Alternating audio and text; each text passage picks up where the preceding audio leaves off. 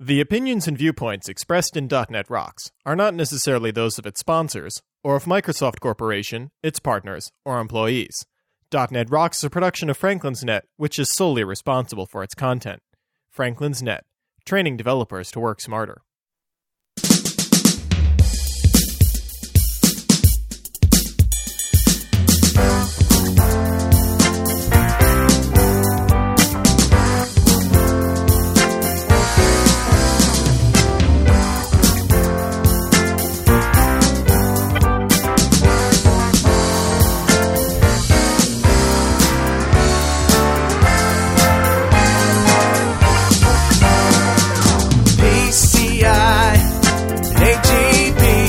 Rockheads, watch out for that fourth turn and listen up. It's time for another stellar episode of dot net Rocks, the internet audio talk show for dot net developers with Carl Franklin and Richard Campbell. This is Jeff Maciolik, here to announce show number one hundred nine with guest Matt Manion, recorded live Friday, April fifteenth, two thousand five. dot net Rocks is brought to you by Franklin's Net, training developers to work smarter, and now offering hands-on V B dot net and A S P dot net classes remotely. Online at w w w dot franklins dot net. And by Data Dynamics, makers of Active Reports dot net. Simple, powerful, and cost-effective reporting for Windows Forms and A S P dot net web applications. Online at w w w dot data dynamics dot com. Support is also provided by Code Magazine, the leading independent magazine for dot net developers, online at w w w dot code dash magazine dot com. And now, the man who just can't bring himself to write another freaking racing joke, Carl Franklin.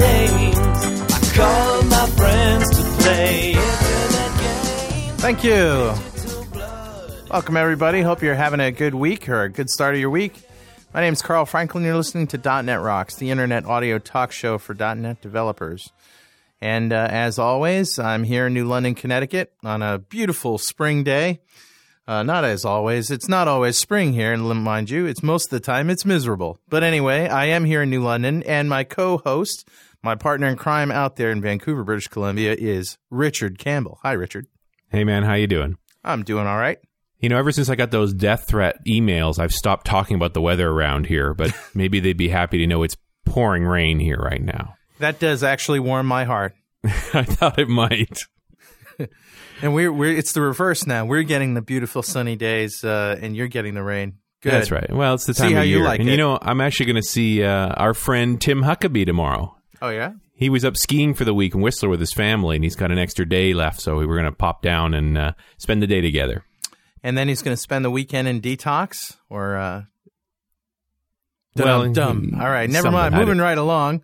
Moving right along. And speaking of other uh, R Ds, our mutual friend Kate Gregory is coming out to visit me soon. No kidding. Yeah, she's uh, doing a tour for Microsoft Canada on smart clients, and so she'll be out here for a few days, and I'm going to get a chance to see her. If uh, if anybody in Canada is up to uh, catchiness, they're doing it in a lot of different cities. It's at uh, m s d n dot microsoft dot c a. slash smart client. What else is happening in Canada, M S D N-wise, these days? Well, the other big thing going on right now is we mentioned last week was uh, the Last Developer Show. Yeah. So this is a contest that uh, uh, developers in Canada only, I'm afraid, uh, except Quebec. I'm sorry, there's lots of rules around this. Can uh, win twenty-five thousand dollars for answering a whole bunch of questions about .dot net right. Nice. Yeah, and lots of people signing up. The contest officially starts May second, so there's still time to get started. And there are prizes every other week, so there'll be lots of Xboxes and other goodies given away as well. And you have a U R L one more time? That U R L is w w w dot last developer dot com. Beautiful. Well, as you know, uh, I have been writing code this week, having a great old time with my friend Dax, uh, uh, my graphics uh, counterpart to my coding brain in India. And the two of us actually make one complete developer. It's kind of interesting how that works. But oh, that uh, form is absolutely amazing. The crumpled look is the only thing I can describe it as. Yeah, well, uh, we're not going to show people yet, but just say that, you know, old Carl is working on some really stellar stuff that we hope is going to change the face of podcasting forever. Well, nothing less. That said, we'll just move right along with the mail. I uh, got two letters of note this week, and I know that you've been enjoying the fan mail. I certainly I have. have. Yep. So this one is from Scott Duro, and he's in the U K, and he says, "Hi, Carl. I've just been catching up with the shows I've missed whilst being busy earning a living. I especially enjoyed Scott's rants on C S S. C S S Zen Garden truly is the nirvana of web design." I couldn't I couldn't agree more. Yeah, me too.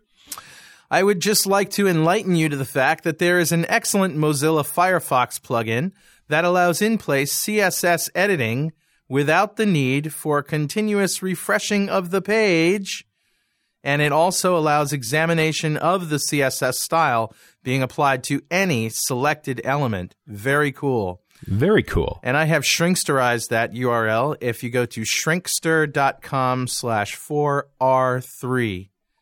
You'll see that. Keep up the good work, and I look forward to the next episode of .dot net Rocks. Cheers, Scott Duro, lead architect, Cyber, that's C I B E R, U K. Thanks. That's great. And, uh, you know, Scott, we're going to send you a, a .dot net Rocks with the newly designed Carl and Richard logo. You know, I swear, I'm just going to make a, a a new logo that just says .dot net Rocks with no pictures and no times and anything. We've changed the the swag picture like ninety times on this show. So the people who have the original Mark Dunn cups, those are going to be worth a lot of money someday, right? Someday. Someday. Well, you know, we each last for fifty shows. So, you know, if you make up a logo this time, it's good for at least a year. That's right. Uh, this one comes from Terry Thibodeau. "Hi, Carl and Richard. Love the show. It really keeps me updated with a constant stream of great new productivity utilities and great coding tips and practices. I just wanted to add a comment about the I S O utility that Ken Getz mentioned in show one oh five. I use images for everything. I hate relying on physical media because I can never find the damn disk when I need it." I hear that. "Yeah, so when I set off in search of a good image tool, I tried many, but found Ultra I S O to be the best so far. That's ultra I S O dot com. I did originally look at Magic I S O, but feel Ultra I S O has more features, a better interface, and more updates. A perfect companion to Ultra I S O is Daemon Tools. That's at shrinkster.com slash 4R4. And the A W X D Tools shell extension at shrinkster.com slash 4R6. It lets you create up to four drives in Windows on which you can mount I S O images to run as actual drives. I can't live without it." See, you just listen to D N R, you pick up a couple of new tools, and and uh, how cool is that? Anyway, keep doing what you're doing, and thanks for making programming fun again. You're welcome. I take full responsibility for making programming fun. Thank you very much. Terry Thibodeau, programmer analyst, Fraser Milner, Casgrain L L P, Calgary, Alberta. I'm a fellow Canadian. You will also get some swag of your choice, Terry. That's all I got for uh, email. Well, we got some other emails, but uh, they're going to be Monday's emails. Yes. There are just some that we just, well, frankly, won't read on .dot net that, Rocks. That's all there is to it.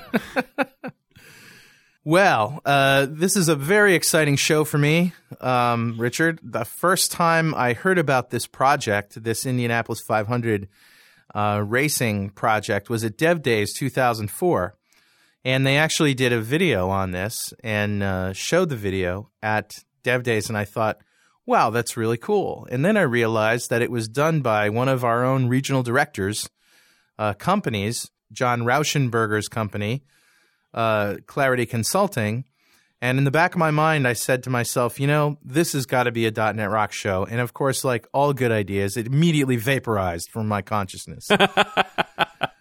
And then uh, we were, you know, uh, trying to think of some good uh, guests. We were reviewing all of the possibilities for guests and trying to uh, figure out the schedule early this uh, late this winter, early spring. And that uh, that came up. So we got in t- touch with the right people, and here we go.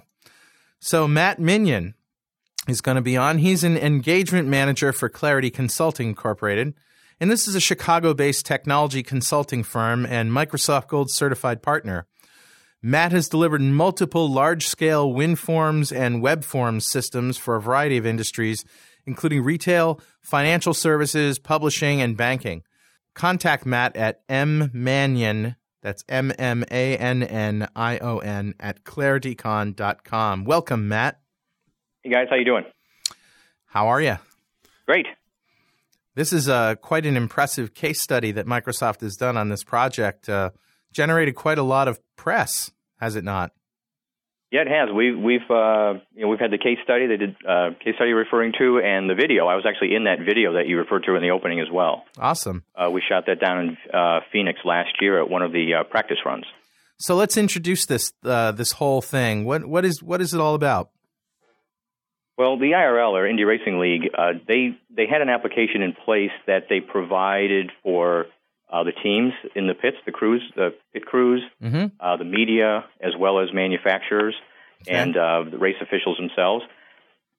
It was written in, it was a Java Flash application that they wrote um, quite a while ago, and it, it worked okay for them, but it didn't give the users all of the flexibility and functionality that they were looking for. Okay. that is, it was it was not customizable. Mm-hmm. Uh, the, the view you got of the race results was what you had to uh, stick with.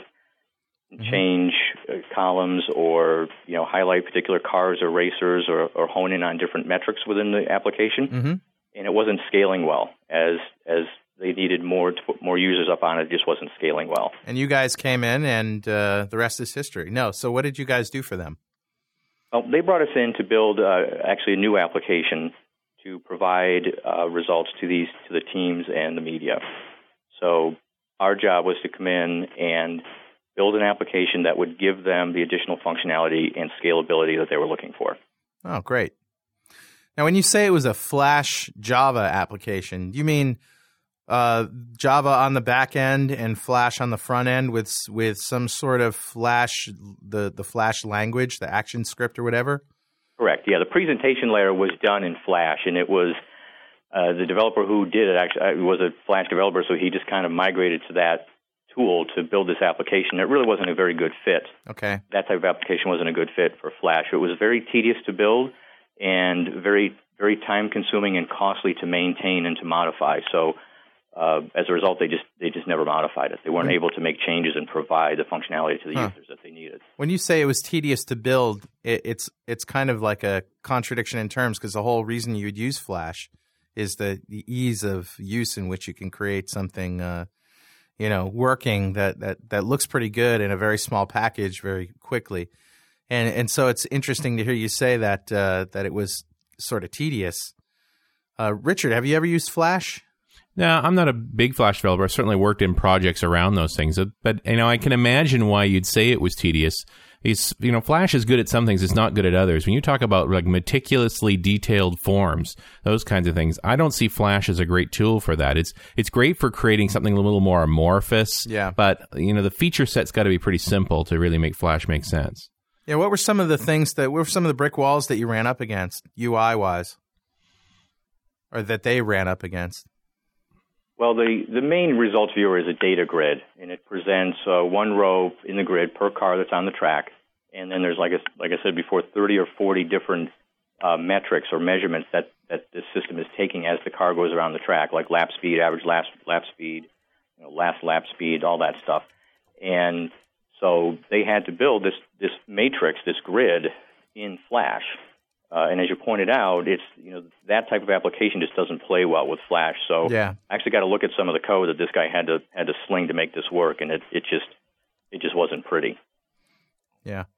Well, you think about all the stuff that's actually in a grid, just the grid lines alone, every bit of that has to be coded in Flash. And and just back us up a little bit and tell us what exactly the kinds of things this program does. Is this like a This is for taking measurements and, and displaying those things to the pit crew and the user, basically keeping everybody informed with the stats that uh, what's going on in the race. Is that Correct. What it's all about? Yeah, the way it works is the track is actually outfitted with uh, uh, five or six uh, pickup points around the track. Uh-huh. Each each track that the I R L runs a race on has been outfitted with these data uh, these data sensors around the track. Okay. And each car has mounted underneath it uh, at a specified point from the nose. Has to be the exact same distance for each car. It's like thirty-three inches from nose. You have to mount this transponder huh. underneath the car. Huh. And then as a transponder, as the car goes around the track and the transponder goes over these pickups that are in channeled in the track, hmm. it sends information back to a central computer that is capturing that information. And it knows sure. the time it takes to get from one pickup point to the next. It, it can calculate the speed. So it calculates speed, velocity, and all that other kind of stuff. Correct. And so through the through the course of an Sweet. average race, this system is collecting eighty to one hundred thousand data points. Wow. That's a lot of data. And how many? About how many cars race in one race? You know, there's around thirty, between thirty and thirty-five on the track at any given time. Okay. Yeah, I started to say that all the all that data then gets sent back to a, a S Q L Server two thousand database, mm-hmm. and then from there, it was our job to present that data to the users in a way that, that could be useful and helpful for, for them. And and everybody's looking at it from a different perspective. The race teams are looking at how fast the car is running, maybe at a certain section. Certain turns, they're looking at lap speeds, average lap speed, things like that. Uh, mm-hmm. The manufacturers are looking at something different, and then the media and the race officials are all looking at something different. So the application needed to be highly customizable so everybody could look at or hone in on different pieces of data that they want to see at any given time. That's sweet. So you've got this one source of all this information. You got to be able to put it out in lots of different ways. Correct. Uh, I just want to give everybody the U R L to the case study that Microsoft did on uh, on the Indy Racing League project. It's at shrinkster dot com slash four R two. That's four R two. And uh, in that, you can uh, get a really good sense of what the application is and what it does that, you know, if you're, if you're not getting it from this interview. Uh, but there's a lot more information up there in terms of, uh, you know, the reasons that they chose .NET. Tell me about the, you know, one thing I would thought was really interesting reading this uh, case study is the the constraints that you guys were under to provide this application. Tell me, tell me how that came to be, that that all of a sudden you had X amount of weeks and it absolutely had to be done quickly. And and tell me about that. Yeah, it, it was kind of painful, and I don't know all the circumstances that led up to, you know, the, the shortened time frame, but the by the time we were brought in by the I R L to help them build this, it was December. Um, actually, I think it was actually maybe late November. And they needed it by January because they knew that their first race or their first practice run was going to be in Florida in January. Ouch. Um, essentially had a five-week window and a very tight and limited budget to deliver this application. So it was it, it was pretty hectic, but uh, that was a big part of why they brought us in and why we chose the .NET platform to help us get that done. And so they were basically just like, help, you know. And and you guys decided that uh, that you would use .NET. You obviously had been using it before and had having some success. What was your uh, what was your um, particular role in the project?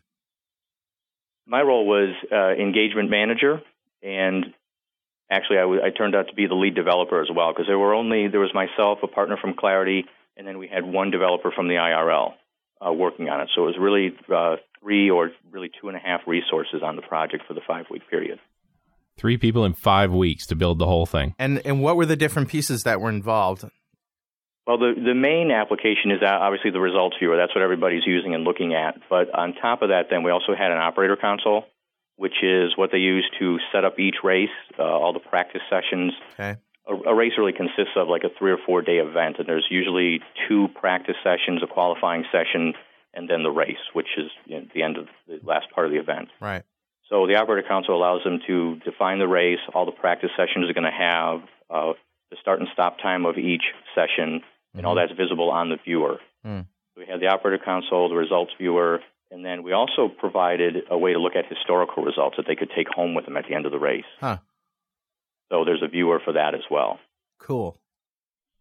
So they can actually dump some data and be disconnected from the, the central server and, and still view their race data.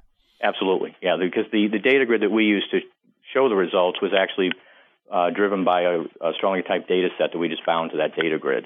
Okay, now this is that, interesting. We gave them the option to just persist that data set to an X M L data set on their local on their local hard drive, and then when they leave, they can go home and they can analyze that that those race results at, at their leisure, disconnected. And over time, we we would build up. So at the end of the year, there's I don't know twelve or fourteen or sixteen races. Uh, they'll have it'll have a data set for each one, and they can actually compare performances from race to race. That's interesting. That's excellent. Now, the operator console, is this a, a Windows application or a web app or what? That's a WinForm app as well. It's it's uh, it's only it's got one user basically. It's it's the folks in the uh, timing and scoring booth. And were you guys writing directly to um, AD, with A D O dot net, just a S Q L Server over T C P I P, or were you using web services, or what? What's the transport no, look we, like? We we didn't use a web service. We just we just basically were using uh, A D O dot net, talking to the database. Okay.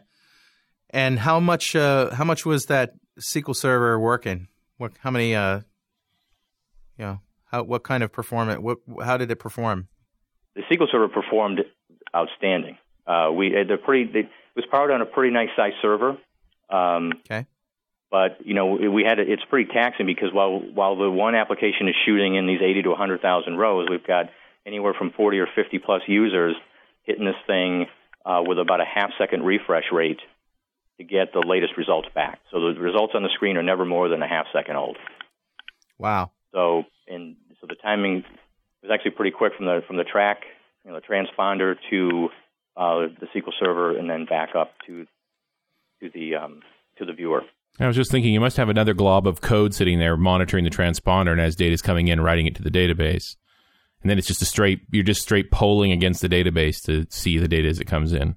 Right. So those are kind of two, those are two disconnected processes, and there's one application that was running just collecting data off the track and shooting it into the S Q L Server, and then there was our application sitting on top of the S Q L Server just pulling the data off every half second for each client. So the main thing you guys worked on was the pre- presentation side of this. You didn't the feed stuff worked. Correct. The infrastructure for the data feed off the track and the transponders was already in place. That's nice. Uh, I like this uh, this quote from uh, John Kosky. He it says initially Kosky was concerned that the increased volume of uh, of data access of data uh, what am I trying to say aggregation could be an issue in the server's performance. Quote: in a typical race, we'll feed eighty thousand to a hundred thousand records into the database. In addition to a lot of outgoing information, we're serving up three hundred to six hundred simultaneous connections per second, he says. We were a little worried about how S Q L Server would handle that volume, but as it turns out, we were running at less than twenty percent of processing power. That's awesome. Yeah, and we, we tested that back in Indianapolis when we were building the application. What I did was I put a, um, I used uh, Application Center Test, uh, ACT, mm-hmm. and um basically just put up a web page that was just calling into that results viewer uh, method and stored proc. Yeah. And I just loaded up several hundred clients just hammering away at that thing, and I put performance monitors up on the S Q L Server box. Yeah. And uh, tune, you know, tune the query that way, and just let it fly. And we knew before we even got out to the track, we knew that that thing was going to perform real well. It was going to handle a lot more data than you could probably throw at it. You know, one thing that I remember from the video is that you guys were using tablet P Cs. Is that right, with a wireless network? We were using the wireless network. That's how we get the data to the tracks. They, every time they go down to the, each venue, they have to set up this wireless network. And each crew actually puts up their own uh, computer, what they want to view the results on. So it doesn't isn't necessarily a tablet P C. Okay. But I do. I think I remember somebody had a tablet, right? Uh, may have been, yeah. Yeah. I just thought that was very cool, you know, uh, perfect application for a tablet, the guy in the pit, you know, uh, looking at the information and the car at the same time, you know, so he can diagnose what's going on, you know, around lap four, uh, you know, so there was a slowdown or something like this. And this is a smart client app, right? This is not a web-based app. It's not web-based. It's Windows form application, and, and it was a smart client application because they really wanted the ability to push updates out to the teams without having to disrupt them or, you know, visit each team and, and station and install an update. Yeah, I guess all these teams are independent entities, and they've got their own gear, and you need to work with what they've got. Correct. So they we publish minimum standards that they need to have in order to run the application. And then after that, they just they show up with whatever they want. And as you point out, it could be a tablet P C, it could be a, a desktop, whatever. And then there's so many different players they're dealing with because beyond the crew, then they have the media are all looking at this, so they you know they're running it. Uh, the manufacturers come in and they want to see how their you know, tires and motors and what have you are performing out on the track. So they come in and they want to look at results. So they're they're looking at it. So hmm. a lot of times you don't even know who's coming in, you know, on any yeah. race. So it's very difficult to coordinate those updates. All this different bits of data about specs on the car, state of the tires, all those kinds of things are coming regularly via these sensors on the track. Right. Yeah. Well, the, the performance of the cars coming through the track, and then they can they can interpret what you know what that means. Yeah, I was going to say some of the data gets inferred from just the the raw data and the ratios. Yeah, because I know I've and I've read lots about race cars having telemetry systems, but I wasn't sure that the track data was part of that same telemetry, or if they're separate things. A lot of times it's separate. The car owners themselves will you know might put monitoring systems and sensors in their cars themselves. Right. That's that they're only privy to that. Yeah, so then they have detailed data of their car, but when it comes to official track performance figures, the track's in control of that. Correct. These are the official results. That, the results that come out of the system are the official results published by the I R L. And everybody's using wireless for it. Yeah. I'm just wondering how well the wireless network hang, holds up under all those machines and all those connections. You know what? When when we were out at Phoenix, surprisingly, there, there was there was one little glitch at one end of the track that just uh, on the on the way down. You know how the Picru runs all the way down the. The straightaway there. Yeah. Folks on the far ends were having a difficulty, but they actually were able to remedy that. And for the most part, it, it runs real well. Wow. So, I mean, a bunch of access points or just one really powerful antenna? They had, uh, they actually had a, one other relay point on the at the at the race I was at. I got a really interesting question for you. I don't know uh, if you can specifically address this yourself, but do you remember what were some of the specific problems they were having with the Flash Java version? And, uh, you know, that, that were solved or non-issues in, in the .dot NET version that you wrote? Well, you know, the biggest thing, there, there were issues on both ends of it. There were issues from a de- from the developer perspective that we already talked about, just the difficulty in maintaining it. Um, and given the way the race season runs most of the year, they have very little time to be back in the office and, and modifying their applications before they yeah. need to be back out on the road and doing a race every month. Yeah. So they really don't have a, a big window in which to do these application uh, changes. I also read in the in the case study that there are some problems with the, the different versions of the J R E caching on the client or on the server or something. There were some, some issues with versioning that uh, that couldn't be solved. Yeah, they ran into some, some issues with that, and they had issues with they had like a middle tier that actually sat between their S Q L Server and the Flash application, hmm. and they had issues with that as well. Hmm. So the other, and then the other problems they had were just the, they couldn't customize this. So there's, like I said, there's like forty or fifty data points that you can look at, and with a Flash application, you had to look at all of them. You know, Richard, as I'm as I'm listening to this, uh, the, you know, reading the case study and listening to the story, uh, I get the distinct feeling that this is like the perfect application to write. You know, it's not mired in in uh, lots of complex business objects and you know, lots of rules and, and you know, extremely large, complex uh, architectures. It's a simple, dataset-centric uh, ADO.NET app. Uh, you know? Yeah, but it's velocity sensitive. I mean, the timeliness of the data is critical. Oh, sure. No, and, no, I'm not. Uh, I, yeah. And it's got to be very customizable. Everybody, there's more data than you can possibly reasonably look at. So right. you need to be able to sort it in the form you need to see it as. But I, I guess what I'm saying is that it's almost like made, it seems like it's made for that model. You know, like the, the whole .dot NET dataset-centric programming model really just is like a no-brainer in this situation. Well, and the kicker is the offline stuff. Oh, yeah. Totally. That's great. I, you know, it's a kind of application uh, that I wish I could get to write once in a while. That's a, you know. You know, it, it, it's a real fun application to write because, you know, as you're building this, they had we had a simulator there in the office that, that would run with a videotape of historical races. And as the video is running, then in the background, we can simulate the data coming through for those cars. Yeah. So, uh, it, it was just fun to do. The only thing was just, just the time the time frames with which we had to do it. Right. But other than that, you're right. It was just a just a classic, you know, WinForm app, data set, bind to a grid. The thing that made it difficult was all the functionality they wanted in the grid. Yeah, in five weeks. In, and yeah. and you used just the standard grid. Did you did you modify the? We actually went with um, it was an Infogistics data data grid. Oh, okay. Ultra Win Grid or whatever. How did you like that? Uh, you know, it's it's not the most discoverable programming interface in the world, mm-hmm. but it it had a lot of the functionality and flexibility that we wanted. Okay. Because just they to... wanted to be able to customize everything. Little bit of a learning curve, though. I imagine you'd have, I mean, you have a learning curve with any kind of grid. With anything, yeah. yeah. yeah but, but the grid actually worked out real well. And users are able to pick and choose the columns they want to see, what color they want, if they want to highlight them. They can oh, choose wow. the font, different font for every column if they want. Uh, when the race is actually running and there's uh, dynamic data in there, they can pick a row, certain rows that they want to highlight, um, and mm. change the color, the background color, the font on those rows. So if they want to highlight their car, for example, and maybe their next closest one or two competitors, they can kind of signal them out, signal them out, and and keep an eye on them, and let everybody else just kind of fall to the background, so they can just focus on what they want to. Here's a good question from the chat room: how did you handle two cars crossing the same sensor at the same time? Or did the did the cars have I D identifiers in them? Oh yeah, yeah, yeah. The cars all have an identifier okay. in them, and because and, we used to joke about, you know, I have you ever switched them up, because those all get pre-assigned ahead of time. Got it. You have to mount the right transponder in the right car. Yeah, that that would be bad. That's critical, very critical. Yes. So you don't actually. So the the sensors will handle data in series. Then They're, you're not going to have uh, parallel data coming in through that. Right. Okay. There. That's the answer that he was looking for. Cool. Now, there's a mention also here on the uh, website or on the case study about SharePoint. Oh, yeah. Yeah, that was a whole other piece of the application within the five-week window. Oh, great.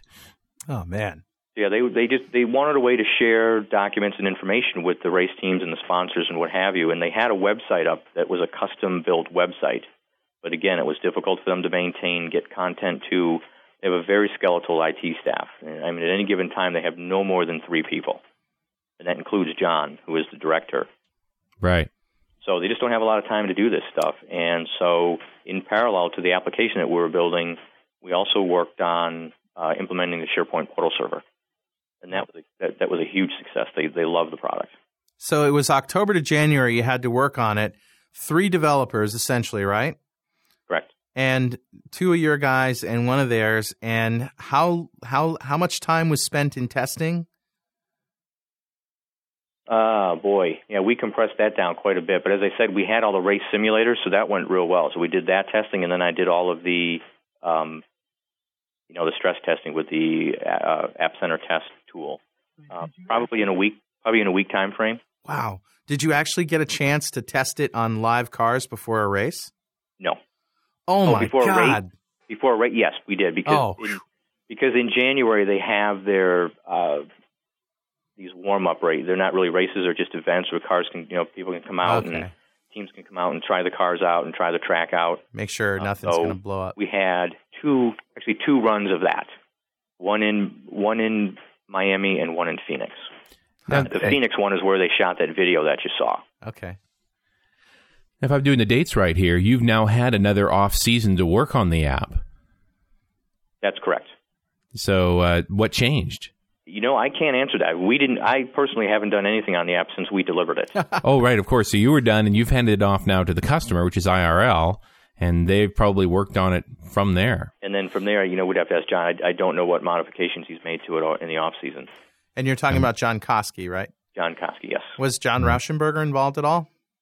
John um, was the, you know, one of the contacts that got us introduced, got the I R L introduced to us through Microsoft. Okay. But actually, the players from Clarity on the project were myself and uh, a partner from Clarity, Darren Witte. Okay. And he helped do some of the development um, on a part-time basis, and with myself, the developer from the I R L. And then actually, John Kosky did a fair amount of the portal work, or um, SharePoint Portal Server work.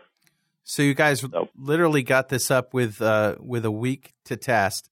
And that first race, were there any glitches? Was there anything that you needed to... Uh, to fix and get a new build out, and did that work? I mean, how did you handle updates? If there there were actually uh, no issues with it. Huh. Wow. Put it out, and they went down to Miami. We weren't there, and John sent us an email back saying that everything – there was one issue. I take that back. There was an issue with uh, user permissions, I think. Oh, okay. Something about had had something configured. Some of the people couldn't get in, and he was able to fix that. That's uh, always an issue, isn't it? Yeah, yeah. Once you get into the you know the live production environment, there's always you know it's all transitioning hardware. You go to a new set of gear, you always bang into permission issues and things like that. Yeah, right. But yeah, actually, I'm, I, I it ran it ran pretty well right out of the box. Sweet. Um, I know we had an, we had one issue in Phoenix. Uh, one of the guys had, from the I R L had made a change, and then when we got to Phoenix, it wasn't working right. I happened to be there uh, to do the video. Darren and I were there. And we helped them troubleshoot it, and we popped out another version right there.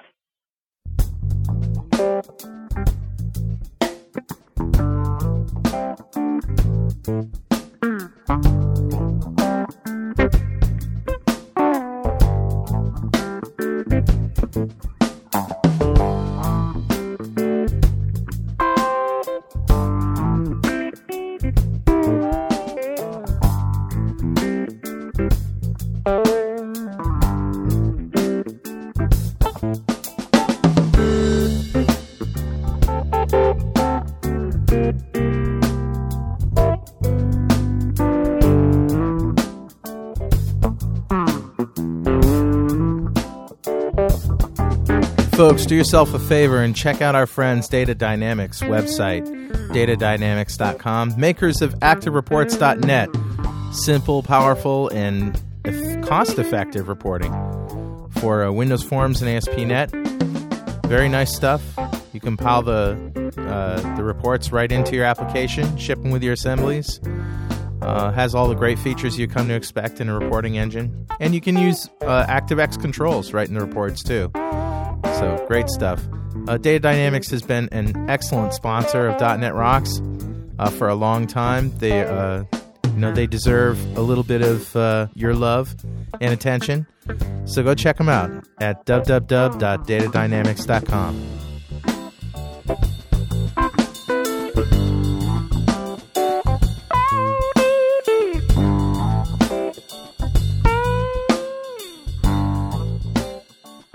So this is obviously a huge win for uh, the V B dot net community. You know, how that you obviously had a choice of language to use. I mean, was it a matter of that you the developers that were working on it, that's what they knew, and therefore you chose V B dot net? Or yeah, yeah, I, I think it, I think I think V B dot net was the natural choice because the I R L part of the Flash Java implementation was that middle tier that I briefly mentioned was written in V B six. Okay. And so these guys had, they had, and the website was done in V B six and A S P. Right. So, you know, they're kind of used to the V B and the scripting language and that kind of thing. So V B dot net just seemed like the natural choice for them. So did you guys train them before you started developing? We didn't. We didn't really have time, but that was part of our mission, actually, was to not only deliver this application, but also to bring in, you know, the, the application or development structure for them, you know, a framework, so to speak. So right. You know, we developed, uh, you know, data access classes, actually built on the application block, you know, data access application oh, block. Oh, cool. Um, you know, implemented a strategy for exception handling, security, that kind of, just all the basic things that you, in a framework that you need to build on, you know, naming right. standards, things like that. So we brought all that and laid all that down, showed them how, the, how that worked and what that was, and then we started building the application on top of that. So in addition to getting the results viewer app, they also got this development environment and platform with which to build other applications for the I R L. And it strikes me that you've really focused on what their main stumbling box was, was making it easy to maintain. They don't get a lot of time to make changes. They can't take a lot of chances, and there's lots of varied demands on them, so they got to be able to keep building this app up. Right, and it's exactly, and it's a very competitive environment out there. I mean, you know, race, you know, racing in America has become has become popular, but there's you know there's competing entities out there. Right, they want to be able to provide their users and customers the best possible product that they can. And they just couldn't respond to those needs in a way like they can now with the system we built on the .NET platform. And the end result is you saved them quite a bit of money, didn't you? I, I think so. I yeah. think you know we, we definitely came in on time, under budget, and uh, give an application that doesn't cost as much to maintain and uh, or to modify. Yeah. How did you deal with uh, new builds, versions, versioning? Um. Yeah, we, we we actually left them with, because uh, we only did one build uh, okay. other than the one we did in Phoenix. So we did an initial build, and then we trained them on how to, uh, it was all kept in source safe, so they would do a new build, and then we trained them on how to use the uh, application updater component. Oh, cool. Which is what we use to implement the smart client component of, of the application. So I've heard two uh, patterns and practices group application blocks in this application. Now, you guys are obviously big uh, big on that stuff. Right. We use the data access. It's a you know it's a modified version of it, but we, we kind of started there. Mm-hmm. And actually, we watered it down for them a little bit because they don't need all all the functionality in there. But, um, mm-hmm. yeah, that I mean, that component, once it's in, they should never have to change that. That's right. They can use to develop every application they do now. Speaking of that, have you seen the Enterprise Library, the new sort of all-encompassing uh, set of application blocks from the P A G group? Yeah, I've taken a look at it, but I haven't really had a chance to play with it. It sounds like if you had that, that would have just been a no-brainer. Right. Hmm. Sweet. Wow, oh. man. I'm I'm sort of running out of questions. It's just too too easy, man. This stuff works too well. That's right. So you put it together and it worked. Okay, well, where do we go with that? it it really was a success story. I mean, and, and yeah, so it, it, it was a fun application to work on, and, and you know, using using .NET, and, and you know, we needed to build strongly typed data sets. We used the drag and drop wizard to do that. you know, we wanted to persist historical results to, you know, the hard disk, and we used just the, the built-in facility with a data set, right? You can write it out to X M L, read it back in. Um, I mean, really, the, as a productivity tool, I mean, this this was just a perfect fit. Here's something that we've been talking about a lot on .dot NET Rocks, which is, you know, sort of data sets versus business objects, and, you know, which pro- which kinds of projects are conducive to each. And I'm wondering, you know, one of the things that Rocky Lotka uh, talks about all the time with uh, the problems with data sets is that, you know, programmers can just reach in there and make changes without any sort of validation code taking over. Uh, there's minimal validation of constraints, and even that is kind of hard to control. And then there's really no way to put logic in there unless you use type data sets. And then if you have to regenerate them, your code goes away, blah, blah, blah. So uh, did you guys – was that – I mean, obviously it worked, but uh, were there any issues with data sets that you wish you had a little more control over programming-wise? You know, I, I guess I agree with those statements in general, but for this application, uh, other than – you know, because the, the bulk of this application was pulling data back and presenting it. Yeah. So, you know, in the for the operator console, you know, we're doing updates, but, you know, for the most part, this really was a, you know, the data set worked real well in this application. So presentation layer uh, objects, that type data sets just totally rock. Totally. Because you're just reading the data. There's no, there is no updating, so there's no validation. So there you go. Right. We had yeah, it would occur to me that all the data you're getting in is straight inserts as well. You're never changing data except in configuration side. Right. With all those velocity tables, that one hundred thousand rows over the course of a race, it's just straight inserts as right. fast as you can get them in. So if you're in, in. nobody's going to create a data set just to do an insert. And then, yeah, so you're obviously uh, writing store procedures and calling them directly, which is great. How much involvement did Clarity have on the SharePoint side of this? Uh, we had actually Darren, that was uh, Darren's, did most of that. I actually didn't do too much in the SharePoint. Uh, and I, I would say a fair amount. Yeah, it looks like you really shifted away a lot of the work that they're doing internally. I mean, I guess the, the key of I R L is their communication path to the teams. And that's, I guess, what the role of this website is, is that getting letting those teams have access to what's going on inside of the league all of the time. Exactly, and they were able to provide information to the to those teams that they just they just couldn't do on their custom website. So Darren went in and helped them, you know, set it up, get the framework in place, and then uh, with between Darren and John, they pretty much handled John Kosky. They they pretty much handled the whole SharePoint side. So they they they've been humming along for an entire year with this application, and uh, and and as you said, you.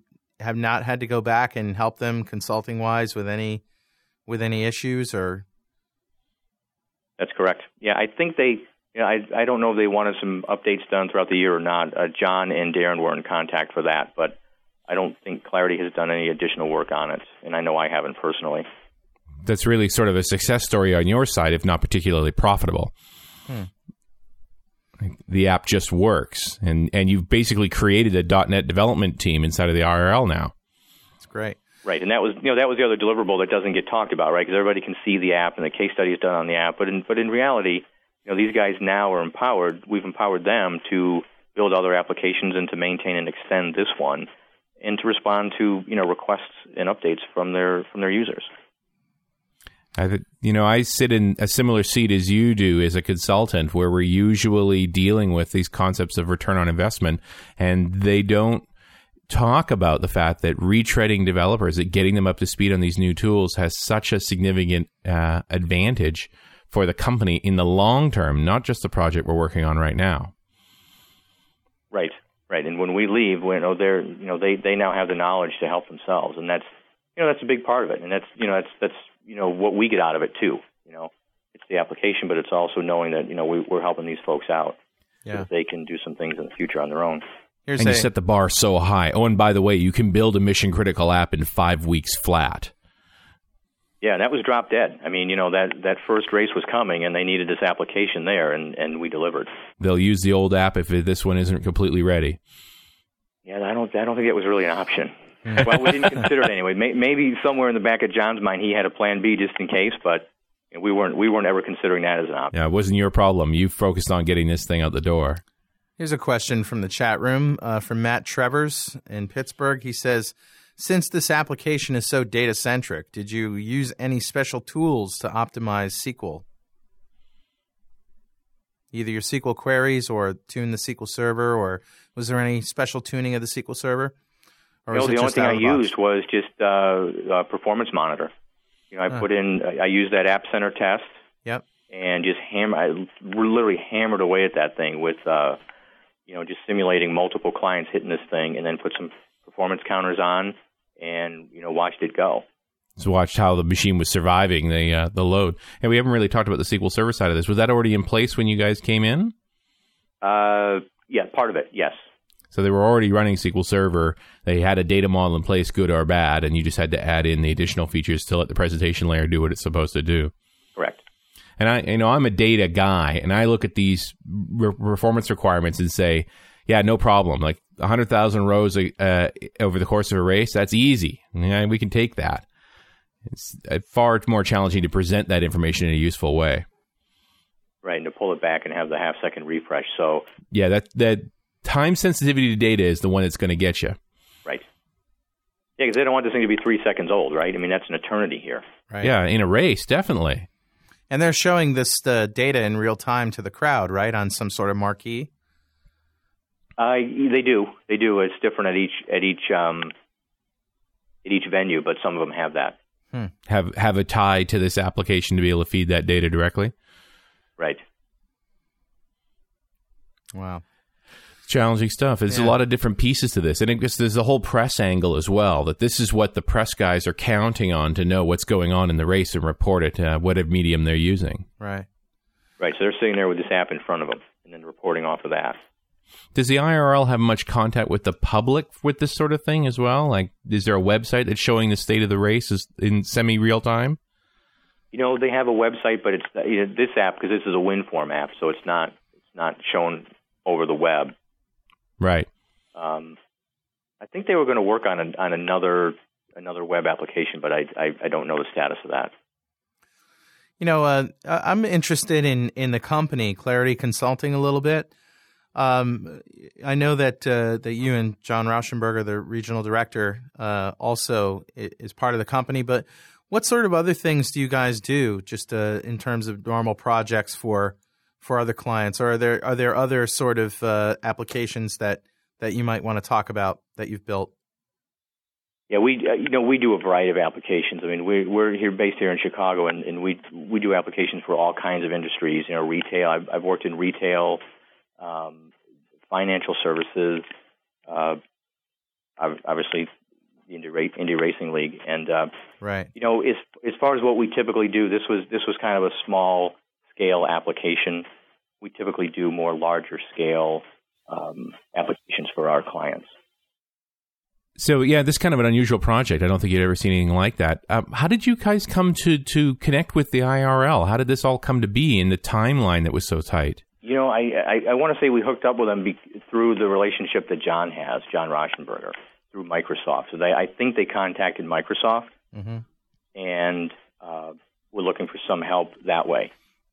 And, of course, they're based out of Indianapolis, so that's not that far from Chicago. In fact, I've driven it. Mm. Right. I used to go down on Monday mornings. It's like a three-hour drive for me, so I go down on Monday mornings and then stay till Thursday night. Have you noticed the guys in Indianapolis don't know what speed limits are? No, they all think they're on the racetrack. It's amazing. They, of course, the, and I realize the reason they drive so fast in Indiana is there's nothing to hit. If you go off the road, you're in a cornfield. It's you flat. Pay the guy twenty bucks to pull you out, and you're going again. Sounds like fun. Well, that was I actually was... in Speedway, so that's a that's a lovely part of town. But uh, Indianapolis itself, the downtown area, is actually very nice. I was actually quite surprised. It was, it's, it's a pretty nice area. It's a great drive. Track is off in Speedway, just outside the city. So, well, here's a question from Nolan, who's actually in Victoria, uh, Richard. Yeah, not far from me. Yeah. He says, uh, in fact, he's in your basement, man. What's going on? No. He's locked down in there. I know who Nolan is. He, uh, I've, he's been at the, Van- the Victoria user group. Uh, shout out to Nolan there. Uh, hi, guy. Hey, man. I'll see you guys next uh, couple of weeks. From M C S L. He says... And this is a good question. Uh, how difficult was the learning curve for the V B six guys? Were they able to uh, – obviously, they were able to adapt, but, uh, you know, were there any sort of grokking issues that they had um, getting getting V B dot net? I mean, what did they think? about yeah, V B? You know, that's actually a very good question. Uh, you know, the, for the for the for the, this developer, it was a, a little bit of a it, a little bit of a learning curve for him, because he didn't. You know, he was he was used to writing these Flash applications. And we came in and we had a more of a component or end tier right. based uh, approach. Yeah, and that concept was kind of difficult for him. Yeah, didn't understand. So we had you know we, you know we created a, a you know a base class for for doing data access, right? So everything then we you know inherit from that base class and build on top of that. Mm. Not that we had a lot of functionality in there, but in case they ever wanted to you know. Yeah, you were putting a framework in place so that you could tolerate whatever they wanted to do. Exactly. So I was trying to put this framework in place, and so it's component-based and it's end-tier, and I think he was just used to just going from the U I straight to the database, you know, just make a call right from there, and, and, and you know, so yeah, that type of structure and environment and framework was new to him. You know, and it wasn't wasn't the object-oriented thing was kind of tough, too. You know, I, I teach V B dot net to V B six developers. And for the most part, uh, the people who come to my class have read the uh, the requirements that you have to be an intermediate level V B six developer to come to my class. Every once in a while, you get somebody who thinks they can hang, you know, right out of Access or A S P, and and every so every once in a while, I get I get that, and you know, it almost seems like you have to sell them on why they're taking this, adding this extra layer of complexity, because you know, in a class, in a very simple example. It's just contradictory to to common sense, you know, of what they're building at the moment. So I find that it takes, you know, a suspend. I say, look, sus- just suspend your faith right now. Just go along with this, and and you know, all will be revealed in the end. You know, and, and after a few different interfaces and a few different business rules, and you know, a few different ways in which you can leverage those components, sort of take form.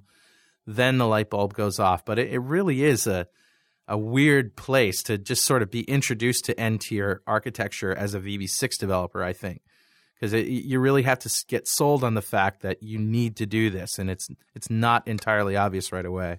Well, and the benefit doesn't come from the initial coding. It comes from the maintenance. It comes from the later versions. Absolutely. That's where you really see the advantage of this sort of organization. Yeah. I think that's going to be a challenge for...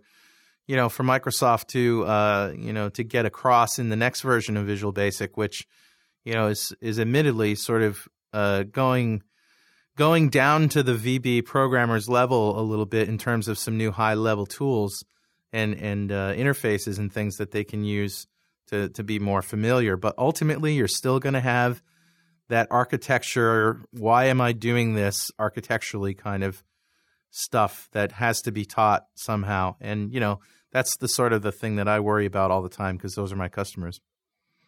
Yeah, and he, and he eventually came around and, and he got it, but it, it was just it's just not intuitive. And if you're right. used to, you know, hey, I'm here and I want to go there, I'm going to take a straight path, right? Exactly. And I'm telling him, no, you you, know, you kind of want to take a left over here and then and then turn into the driveway, and and uh, it yeah, just was hard for him. But you know, in the end, he was he was just singing the praises of of .dot net and what he could do, because you're talking about a guy who had to literally draw everything on a form using Flash that he wanted. Yeah. Wow. And when he started seeing the power of drag and drop, yeah, he was like a kid in a candy store. He just came to be a believer. You know, and it you know just using V B, even you know earlier versions of V B, you, you know we kind of take that for granted. Absolutely. Drag and drop, you sure. know, control on a form, you want a button, boom, there it is. Yeah. He was just blown away by that. Yeah. You know, he didn't have to write lines and lines of code to make that happen. Yeah, describing an interface in code rather than describing it visually. Right, exactly. Yeah. So he he was loving it. He was he was actually digging it. So that's, that's great. That is cool great. To see that he he was having fun with that. So so heed the uh, you know heed the story of V B programmers. Don't give up, man. Just keep grokking that stuff. Have faith, and uh, you know don't worry. All will be revealed in the end. Right. I feel like that, I feel like I'm on the Jedi Council here. Hey, uh, speaking of fun things, I like to ask all my guests, what's the coolest thing you've downloaded lately? And I got to tell you, I, I'm not going to ask this question to Microsoft people anymore because they always say, oh, well, M S N Search, you know. Uh, so it's all the Google tools and the uh... – yeah. Well, I downloaded the anti-spam uh, the Microsoft beta version of their anti-spam. Oh, I love it. You know, that was exciting. But, you know, I, I think I heard a sign of your promo or somewhere, but, the, you know, one of the things I, I just recently started using, and I, I wish I'd started using it sooner, was that, that uh, uh, the uh, Daemon Tools. Yeah, yeah. Oh, yeah. D-Tools. That thing is just awesome, right? I mean, you, I get, just just mount these I S Os as as, as drives on your on your P C. I can't wait. Uh, it's the way it should be. Absolutely love that. So that's probably I, probably the last one who who jumped on that, but I just started using that about a couple of weeks ago, and that's just been awesome. I haven't started using it yet, but I plan to. There's lots of ways in which I can use that. Oh, the uh, the stack of I S Os I have sitting in my big drive array. uh, The my two terabyte drive array is uh, the, everything I want is there, and I just mount it as a drive, and off I go. Oh, and it's so cool, and it's so seamless. And it- yeah, it's just a drive letter. Yep, that's it. Have you heard about the uh, the the perpendicular Hitachi uh, technology that's gonna uh, the way they're reorganizing the way that bits on a hard drive are stored? They're currently stored magnetically end to end. Right. So that uh, they have to be a certain distance from each other. Otherwise, the magnetism will screw up the bits and they'll start ca- cascading and getting messed up. So what they're doing is instead of laying them flat, they're they're they're making them perpendicular. And they take up ten times less room this way. Nice. And it, it and it basically results in a tenfold increase in storage. So a little uh, three gig micro drive will now be – in a couple of years, thirty gigs. Well, now what you're, what you're looking at is we're going to have terabyte hard drives. Right. We're going to have terabyte hard drives in a couple of years. And you need that for your for your iPod, right? So. Absolutely. Absolutely. You do. And, you know, it's not the iPod that's suffering because the iPod has a little hard drive in it. twenty gigs, no problem. That's okay. But it's the Pocket P Cs. The Pocket P Cs really don't have a good storage mechanism. Right. I'd love to see a thirty gig micro drive in a Pocket P C. Then we can it's a, talk. That's just a battery problem at that point. Yeah, right. You know, that's the other thing that's going to happen. Is the other advantage of density is getting rid of platters. I mean, I can already buy a five hundred gigabyte hard drive, but it's got six platters in it. I yeah. want one platter, so I don't consume as much power. Yeah. Well, uh, uh, Matt, are there any last-minute words of wisdom or advice or anything that you want to tell the the .dot net community before we log off today? You know, I, I think we pretty much covered it, but I, I, hopefully if they got nothing else out of this, that, you know, I mean, you know, the power of .dot net, especially as demonstrated by this by this project that we were able to do in such a short amount of time, is, is just it's just amazing and phenomenal. It, it truly was, you know, the enabler that allowed us to deliver this application to the I R L on time and under budget. So, you know, just you know, keep plugging away. That's excellent. Well, Great listen, message. Well, listen, Matt, I'll, on behalf of myself and Jeff in the sound room and Richard Campbell and all the people that we know and love, would like to thank you for coming on the show. Thanks, guys. Thank you. Appreciate been a, it. Been a great hour here geeking out with you. And, and, man, I just – I love it. I love it all. Down the road, turn left. Watch the Indy five hundred, and you'll see the app up there. So. All right. Excellent. Have a great week, everybody. Thanks, guys. Bye-bye. Time, boy. Life is hard.